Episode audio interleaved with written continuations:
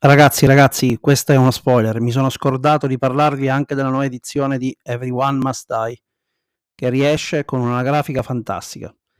Ma siccome è proprio vero che tutti quanti dobbiamo morire, il finale è già scontato, insomma, prendetelo e basta. Buongiorno amici di Vasquas, io sono Giovanni Micolucci e questo è il mio podcast dove parliamo di Vasquas editrice e autoproduzione. Ragazzi, eccoci qui. Avevamo parlato di progetti, di idee, speranze e li abbiamo portati un pochino tutti a compimento. Siamo a un punto di svolta perché ovviamente bisognerà iniziare a pensare ai progetti futuri, continuando a seguire quello che ci avete consigliato voi, tutti voi che, che ci seguite. E sono contento, sono contento perché negli ultimi mesi abbiamo eh, realizzato e portato avanti, grazie all'aiuto della community di Pasquassi Editrice, quattro titoli diversi, ma splendidi. Il primo che abbiamo rilasciato è stato Suitor e Curted, un gioco di ruolo che parla della tematica dell'amore, un gioco di ruolo che parla di commedie romantiche, un gioco di ruolo che secondo me è ancora troppo poco conosciuto. Ora sia ben caro, non sta andando malissimo, sta facendo numeri che stanno facendo altri giochi ben più appetibili come Cthulhu Abyss. Però sono convinto che potrebbe fare ancora di più perché è uno di quei giochi che può essere giocato in tanti modi e, e per tanti modi intendo eh, utilizzare un tono diverso. Potete giocarlo in modo più simpatico, in cui vi farete un sacco di risate, sicuramente generate dalla vostra creatività e dal fatto che le meccaniche del gioco, vedrete, spingono a farvi ottenere questi risultati. Potete giocarci una commedia romantica con anche un significato di fondo. Io l'ho provato in entrambi i modi, anzi trovate online una partita registrata dove eh, vi mostriamo proprio mentre giochiamo su Twitter e Curted e ci siamo divertiti eh, tantissimo.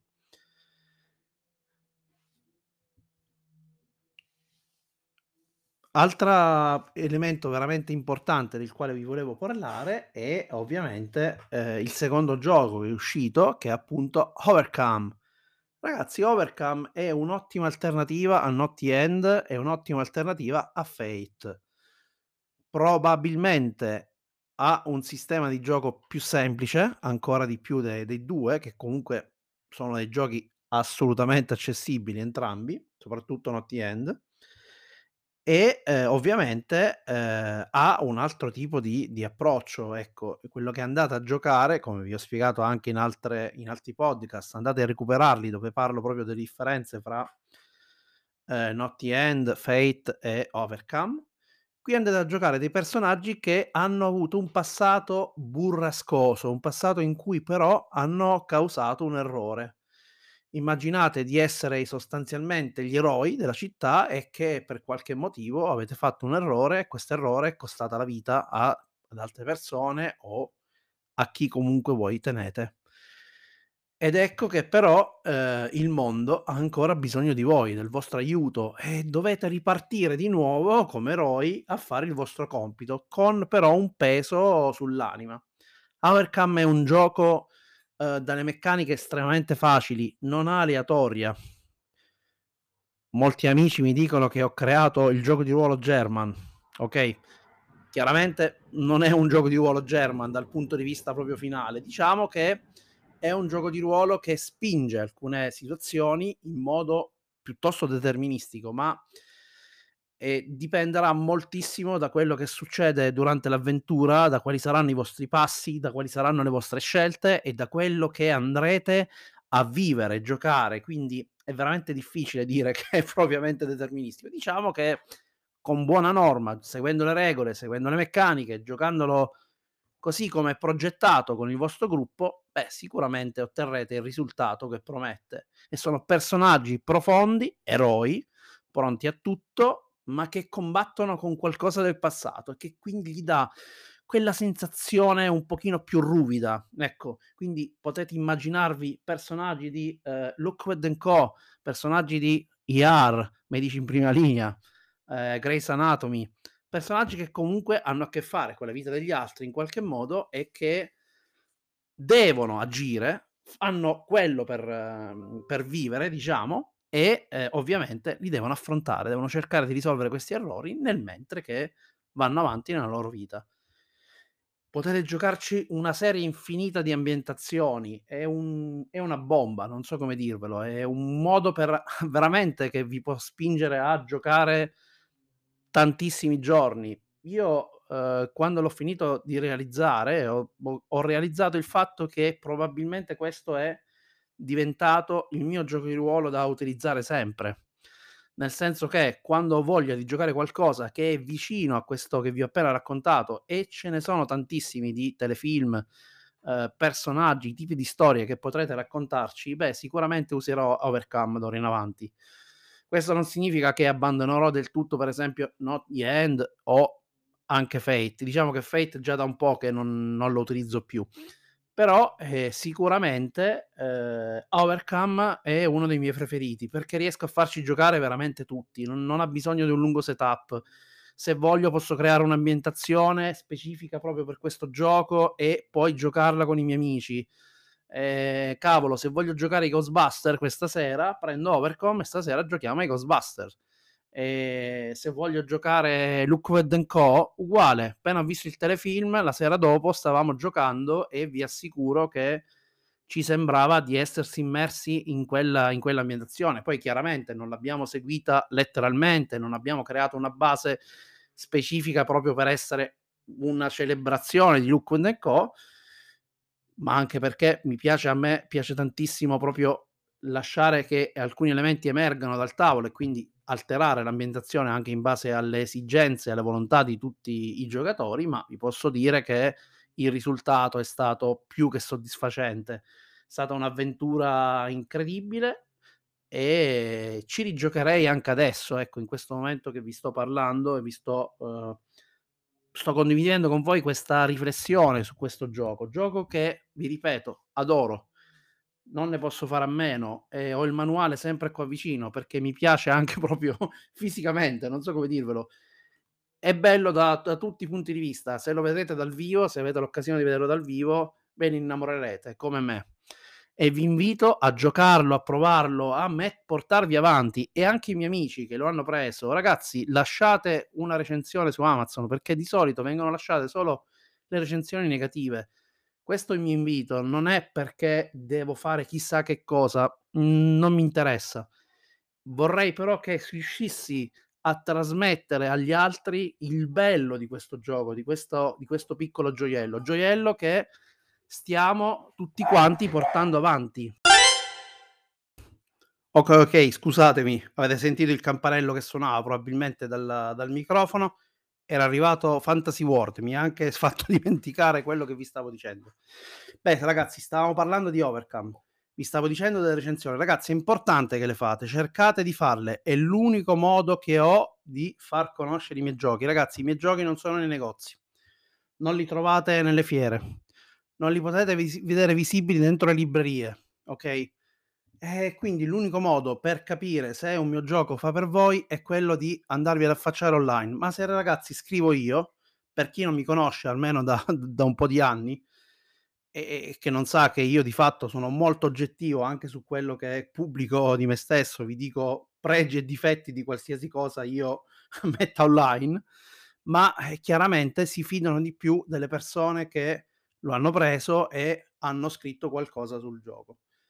Questo è un grosso aiuto che che potete dare a Vasquas perché è il modo, insieme a farlo giocare, insieme a portarvelo con voi, magari quando andate a qualche evento portatevi i manuali fisicamente, qualcuno dei miei, per farlo vedere, tanto per farlo conoscere, per fargli toccare con mano, per fargli capire che dietro non c'è solo passione, ma c'è comunque un qualcosa di più, mh? Quindi questo è importantissimo e grazie, grazie di cuore quando perdete un po' del vostro prezioso tempo a fare questo gesto nei confronti di Vasquas Editrice e nei confronti miei. E dopo Overcome che cosa abbiamo pubblicato ragazzi? Beh, abbiamo pubblicato Tulu Abyss. Ragazzi, Tulu Abyss era progettino che avevo in cantiere da un bel po' di tempo. Si parla comunque della fine del 2015. Il testo era già praticamente revisionato, buona parte del lavoro era già fatto, c'erano degli elementi da sistemare, delle cosine da avvitare, ma comunque era un gioco già pronto. Non ero intenzionatissimo a pubblicarlo, ehm, per vari motivi. Mhmm uno dei tanti era che era un progetto, diciamo, sul quale avevo già lavorato, non ci stavo più giocando e di solito a me succede anche questo, che perdo un pochino interesse in questi casi. Però ho detto: "Vabbè, in futuro lo farò e magari, ehm, lo faccio uscire, diciamo, bene, come ho cercato di fare in questa edizione". E ragazzi, che vi devo dire? Poi ho visto l'annuncio di Cthulhu Dark e ho detto: "No, cavolo, in questo modo, eh, Cthulhu Abyss è finito, è bruciato. Non ci sarà nessuno che si andrà a prendere Cthulhu Abyss adesso e con Cthulhu Dark che diciamo è il l'originale, prendiamola così, in uscita". Però poi ho detto: "Ma perché non dovrei farlo? In fin dei conti ho fatto proprio una vera e propria valutazione, sai quando si fanno i pro e i contro, e i pro erano tantissimi, erano tan proprio tantissimi, a fronte del fatto che probabilmente molte persone, per semplice preconcetto, per il fatto che magari vede che io vendo il manuale a 9,90 € e quello ne costa 35, pensa che ci sia, uhm, una grossa differenza tra i 2 giochi e quindi magari dice: "Questo è un autoproduttore, comunque che gioco ha potuto fare rispetto a Graham e Weasley. E poi però, ehm, ragazzi, quello che è successo è che, ehm, in effetti il gioco l'ho pubblicato e i pro sono tanti. I pro sono che ho un manuale nuovo da poter utilizzare per giocare, perché io i miei manuali li gioco, li tengo, i miei manuali non sono conservati nuovi, diciamo. Difficilmente ne ho dei manuali proprio tenuti in modo perfetto, ma proprio perché secondo me il valore che hanno lo assumono quando questo manuale è stato sul tavolo e abbiamo giocato con lui. E quindi il mio è un manuale che io sfoglio, leggo, consulto, anche se ne sono l'autore. E poi, ehm, Cthulhu Abyss secondo me è bellissimo, cioè è un gioco che, ehm, nelle sue diciamo 69 pagine è completo, mhmm, non non gli manca nulla, non so come dirvelo. È un gioco che voi prendete, leggete e potete tranquillamente giocare. Se poi conoscete Cthulhu Dark noterete le differenze, ma le ho evidenziate in tanti in tanti articoli e scoprirete che sono assolutamente compatibili. Cioè fra ques fra di loro questi giochi di ruolo parlano. Quindi Cthulhu Abyss non sostituisce Cthulhu Dark, come Cthulhu Dark non può sostituire Cthulhu Abyss. E questa cosa ragazzi è fenomenale, perché quando lo proverete, quando lo acquisterete, quando deciderete di di leggerlo, di volerlo prendere, di aggiungerlo ai vostri giochi, scoprirete che, ehm, avete sicuramente esteso le possibilità di gioco, se già conoscevate Cthulhu Dark, se non aver trovato quello che vi mancava di Cthulhu Dark, perché semplicemente erano le stesse mancanze che ho trovato io. In brevissimo, ma me ne ho parlato talmente tanto che ormai lo sanno anche i numeri, sapete che io non amo i giochi railroad e soprattutto non amo i giochi che permettono di, ehm, giocare avventure prefatte. Mi piace molto la narrativa emergente. E Cthulhu Dark ragazzi è un gioco di ruolo railroad al 100%, mh, non ha meccaniche che ti possono aiutare a fare narrativa emergente. Sì, ce le potete fare sopra perché è talmente minimale che alla fine potete improvvisare tantissimo. Però, ecco, dove funziona meglio è quando mettete in atto quello che lui vi consiglierà nella guida, che vedrete è un manuale eccezionale per creare storie in stile di Cthulhu. Ehm, e quindi questa cosa non mi piaceva. E quindi una delle prime cose che ho fatto in Cthulhu Abyss è dare la possibilità di, ehm, avere avventure anche emergenti con una struttura. Perché ho messo una struttura e non l'ho lasciata libera, diciamo? Ragazzi, la struttura è necessaria perché Lovecraft va rispettata come opera. Quello che riesce a fare benissimo Cthulhu Dark e che io non volevo assolutamente perdere in Cthulhu Abyss è farti provare proprio la sensazione di essere all'interno di un'opera di, ehm, Cthulhu, ehm, di di di di Lovecraft. E quindi, ehm, non volevo perdere questa sensazione bellissima, però dall'altro lato volevo dare la possibilità di creare una struttura che creasse coerenza e orrore in quello stile, ma allo stesso tempo lasciare poi la possibilità di andare a modificare, a cambiare la trama, non giocarla reroll, come se stessi leggendo un libro quasi interattivo. Vedrete che le avventure sono un pochino così, quelle contenute dentro Cthulhu Dark. e continuo a ripetere che è una caratteristica di quel gioco, non è propriamente un difetto. Però certo, se voi volete giocare solo delle avventure prefatte, eh, chiaramente va bene. Se volete che queste avventure prefatte possano prendere un minimo anche dalla vostra conoscenza che avete del dello scrittore, delle opere, se volete che, ehm sia facile per tutti anche creare delle avventure, ecco, utilizzando Cthulhu Abyss vedrete che questo processo è facilitato. È integrato con materiale che trovate in Cthulhu Dark seconda edizione, l'effetto sarà ancora maggiore. Vedrete che avrete sostanzialmente un una libertà di scelta e di possibilità che è enorme. Ora è chiaro, Cthulhu Abyss per adesso sta ancora a 9,90 €, dovevo alzare il prezzo, ve lo dico, ehm, sono circa 82 centesimi a copia quello che mi rimane proprio alla fine di tutto. Ehm, però ho deciso di mantenerla perché le copie le sta vendendo, il gioco sta andando avanti, voi mi state aiutando ad arrivare a un certo numero di copie che per me sono sufficienti per poter dire: "Okay, questo gioco ce l'ha fatta, adesso potrò reinvestire quel poco che ho preso, diciamo, per crearci qualcosa di nuovo, per creare qualche qualche nuovo gioco. E Cthulhu Abyss ragazzi io l'adoro, è un bellissimo gioco di ruolo, io ci ho giocato tantissimo in realtà fra il 2015 e il 2018, mhmm, ho anche un po' recuperato tutte le le discussioni fatte con i miei amici, eccetera, e ci ho giocato veramente tanto e quindi continuo ad apprezzarlo e sono contento che ho deciso di non abissarlo, ecco, mettiamola così, perché mi sono reso conto, appunto facendo questa analisi un pochino a freddo, che poteva dare qualcosa in più, poteva dare qualcosa a qualcuno che cercava una sensazione come la mia o comunque una situazione come la mia e in più poteva arricchire quello che già c'è di Cthulhu Dark. Il gioco ha avuto successo anche all'estero, ci sono tantissimi amici esteri che l'hanno preso e se lo sono tradotti in qualche modo e probabilmente con la I ragazzi, però in generale si sono fatti anche una sorta di di traduzione in in inglese per per comprenderlo, per riuscire a a guardare il gioco. E quindi che cosa vi devo dire di più? Il gioco costa meno di una pizza ormai, amaramente meno di una pizza, perché ormai i prezzi sono diventati folli. Ehm, sta su Amazon, lo potete ordinare in qualsiasi momento, non scappa, nel senso che non è che dovete prenderlo adesso mentre mi state ascoltando, andate lì col tasto rosso a prenderlo. Prendetelo se vi piace Cthulhu, prendete se vi piace Lovecraft, prendetelo se vi piace Cthulhu Dark, prendetelo se ritenete che, ehm, abbiate bisogno di qualcosa di più per poter giocare Cthulhu, okay? Io continuo a ripeterlo, lo adoro, adorerete anche voi il contenuto, vedrete che c'ha tanti esempi che vi aiuteranno anche a capire come sviluppare, diciamo, poi questa struttura che vi aiuterà a creare le minacce, c'ha un sistema diverso che gestisce cose che Cthulhu Dark non gestisce. Non gestisce gli scontri Cthulhu Dark. Primo scontro che fate, morite. Arbitrariamente il master, chiaramente lo può fare, nessuno glielo vieta, può decidere di alcune volte salvarli con quello che poi comporta.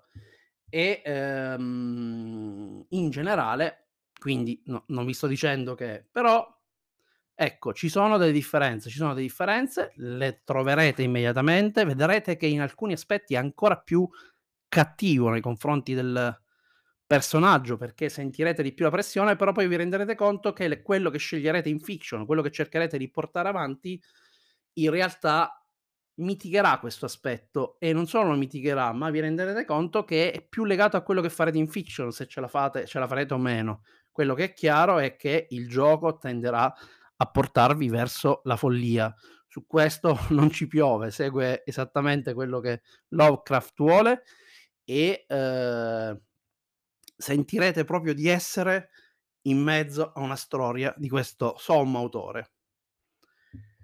Continuiamo ragazzi perché dopo aver pubblicato Cthulhu Abyss siamo arrivati all'ultimo gioco, ultimo gioco che ovviamente è il nostro The Filers. The Filers che è un gioco di ruolo OSR. Ora, eh, è un gioco OSR che eh, è molto lontano da, mio, da, quello che io gioco attualmente. Però ragazzi, eh, da persona che comunque scrive giochi ormai dal 1990, che ha un suo stile che ha un un suo modo di studiare di vedere, diciamo, i giochi, ho deciso di lanciarmi in questa sfida, un po' perché sono stato provocato in una in una sorta di scommessa e un po' perché poi, vi ammetto, nel mentre stavo semplicemente rispondendo alla scommessa, ci ho preso gusto. Gusto nel senso che è bello giocare fuori dalla propria comfort zone, è divertente proprio sviluppare qualcosa che è un po' lontano dai propri dalle proprie idee e che allo stesso tempo però può sempre insegnarvi qualcosa di nuovo, può darvi qualcosa di nuovo. E ragazzi, Defilers è questo progetto per me. È un gioco che in realtà poi giocandolo ho apprezzato tantissimo, è stata una una bellissima sessione e, ehm, devo dire mi ha lasciato anche molto e che chiaramente sono sicuro che rigiocherò, rigiocherò anche altre volte, ecco, questo è sicuro, perché proprio mi mi è piaciuto, mi è piaciuto sia da da giocatore, diciamo, da da personaggio, scusatemi, che da ehm, che con il ruolo, diciamo, del game master. In entrambi i casi mi sono trovato veramente bene e devo dire che il manuale è stato pensato per aiutarvi a giocarlo. E come vi aiuta? Ragazzi, vi aiuta con una marea di spunti che li vedrete, sono veramente tantissimi e noterete che questi spunti sono molto focalizzati, molto mirati. Un sistema per poter giocare in solo mod, quindi giocare in solitario con una sorta di oracolo che vi darà delle risposte, niente di eccezionale che, che va a stravolgere il mondo, rimaniamo sempre nel, diciamo, nel, nell'ottica dell'OSR, però vedrete che tutti questi meccanismi, tutti quelli che sono illustrati all'interno del manuale e che vanno a arricchire, diciamo, le meccaniche base di Kinect, da cui questo gioco parte, vi aiuteranno anche a improvvisare una sessione. Quindi potete usare un'avventura prefatta e ci giocherete proprio benissimo. Potete prendere, sedervi al tavolo e iniziare a giocare con i vostri amici utilizzando il manuale riuscirete piano piano a generare tutto ciò che vi servirà per l'avventura, ok? Un po' sceglierete, un po', valo- un po' andrete a generare e vedrete che il gioco vi supporterà. Ci sono meccaniche proprio per dirvi come si comporterà un PNG, meccaniche che vi dicono perché uno spettro mi sta attaccando e non solo, diciamo, l'attacco in sé. Quindi magari c'è lo spettro che tu incontri nella tomba e lo spettro è motivato, non, non è uno spettro senza motivo, è uno spettro che è in quella tomba, ti attacca, vorrebbe attaccarti, ma tu puoi scoprire le motivazioni prima e magari risolvendo le motivazioni, quando arrivi, diciamo, nella tomba, non fai a provare con altre abilità a superarla. Ecco, la supererai perché sei riuscito a risolvere prima quello che succede. E questo ti fa vivere tutto il fuori, diciamo, dalla, da quando andrete poi fattivamente all'interno di un maniero o di una tomba a svaligiarla. Ed è bellissimo perché emergono delle storie profonde, belle, io non so come dirvelo, vengono fuori degli intrecci inaspettati che eh, vi eh, sorprenderanno e che poi alla fine è proprio il bello dell'OSR, cioè il fatto che comunque la meccanica in fondo viene veramente alla fine, quasi come giocare un gioco fiction first, anzi per, molto, per molti aspetti probabilmente sono i primi giochi fiction first, Mo adesso magari dico una cosa folle, però la realtà dei fatti è che la fiction viene, viene prima, ok? Le meccaniche entrano in gioco in situazioni particolari e sono da utilizzare come una sorta di ultima arma, ultima possibilità. Scena bellissima che abbiamo giocato in cui una dei, delle, delle, giocatrici è rimasta da sola in una stanza e si è accorta, si è accorta solo dopo che lì dentro c'era un non morto che in qualche modo era eh, in, intrappolato all'interno di una stanza e non poteva uscire. Lei era sola, quindi è stata attratta dalla voce di questo non morto che l'ha chiamata e purtroppo si è trovata a doverla fronteggiare. È chiaro che quando ti trovi a dover fronteggiare in un gioco OSR un, un mostro, un nemico, le cose sono sempre molto difficili, non è proprio facile che ci se la faccia. Nel frattempo, il gruppo di personaggi era andato a parlare con un altro PNG per trovare informazioni su questa maniera che dovevano in qualche modo liberare da degli spetti, avevano preso una, una sorta di commissione per farlo e sono tornati, diciamo, giusto in tempo. Quindi c'è stata una situazione, diciamo, molto, un'escalation veramente forte, in cui però, in effetti, io, da, diciamo, uh, spirito guida, che è poi il game master di questo gioco, ho sentito proprio il peso di non poterli aiutare in nessun modo, perché appunto c'è la neutralità del game master che io ho applicato e ho seguito alla lettera. Però devo dire che lato giocatori che erano abituati ovviamente a giocare in questo modo, ho notato che c'era proprio era bello insomma, erano tutti quanti soddisfatti. Lato mio che io sono abituato a giochi in cui di solito sei fan del, ehm, del gruppo di di di di personaggi, ecco, ho fatto un po' più fatica. Poi è chiaro, mi ha ricordato tantissimo The Mob, mi ha ricordato The Deepest Ends, ma di base, ehm, ragazzi questo è. E devo dire che Defilers è bello ragazzi, è bello pure il manuale, è bello è bello proprio anche fisicamente. Sono 184 pagine, se non mi ricordo male, e insomma vedrete, lo leggerete, sono sicuro che lo apprezzerete tantissimo, capirete che ho inserito anch'io qui dei principi cercando di dare una direzione, si seguono i principi d'Apocrica, ma eh, diciamo li vanno un pochino a mh, adattare diciamo a Defilers ovviamente e all'interno poi del manuale vi ripeto troverete materiale per fare campagne probabilmente per mesi eh, se non per anni ecco questo è il concetto poi facilmente espandibile, potete utilizzare tutto il materiale esistente di Kinave, lo potete convertire per questo gioco.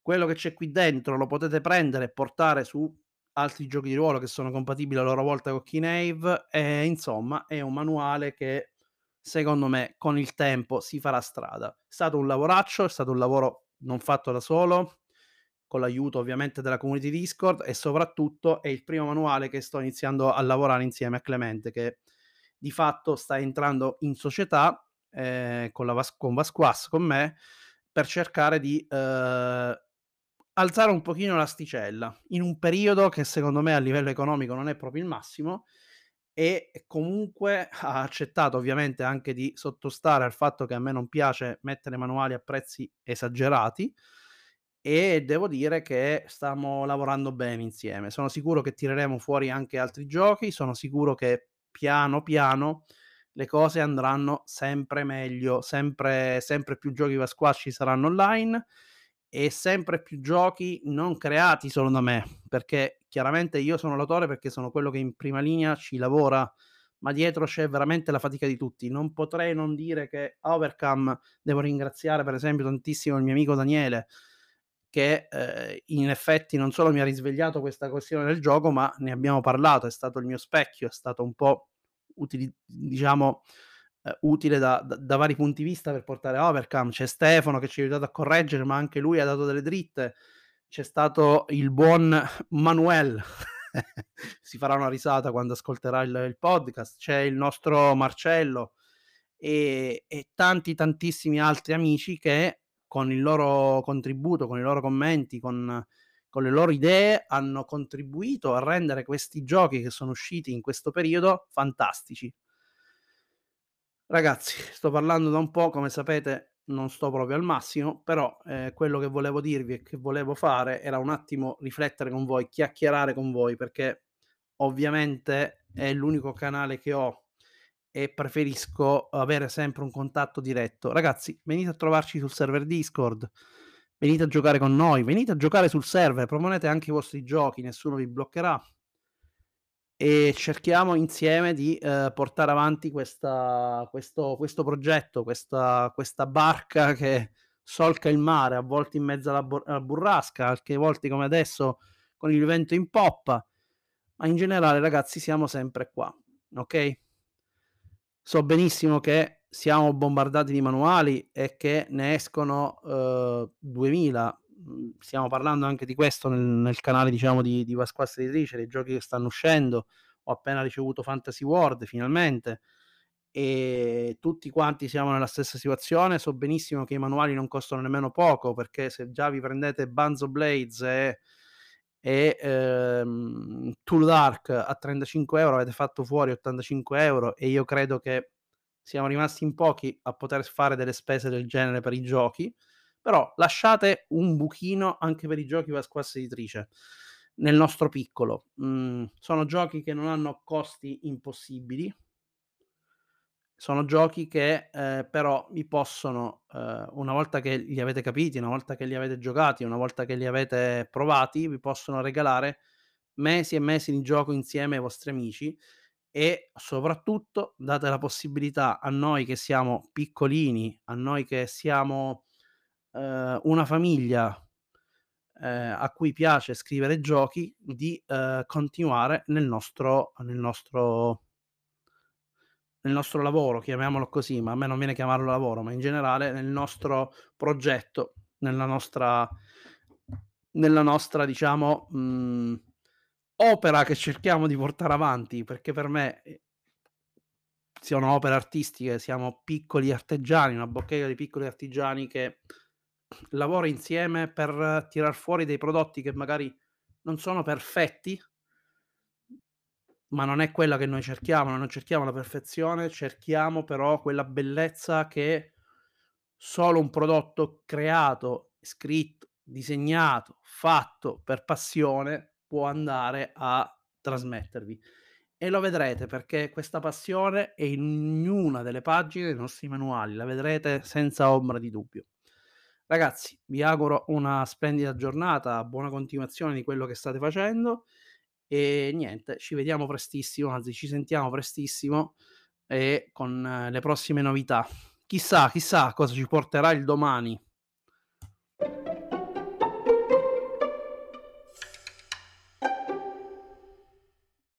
Dimenticavo una cosa, dimenticavo, scusatemi, scusatemi. Graham Weasley, che è l'autore di Cthulhu Dark, uno degli autori, in realtà ci sono dei piccoli coautori che l'hanno aiutato a creare il libro per l'ambientazione di Cthulhu Dark, è un autoproduttore, tanto come me. L'unica differenza è che vive all'estero. Ciao ragazzi.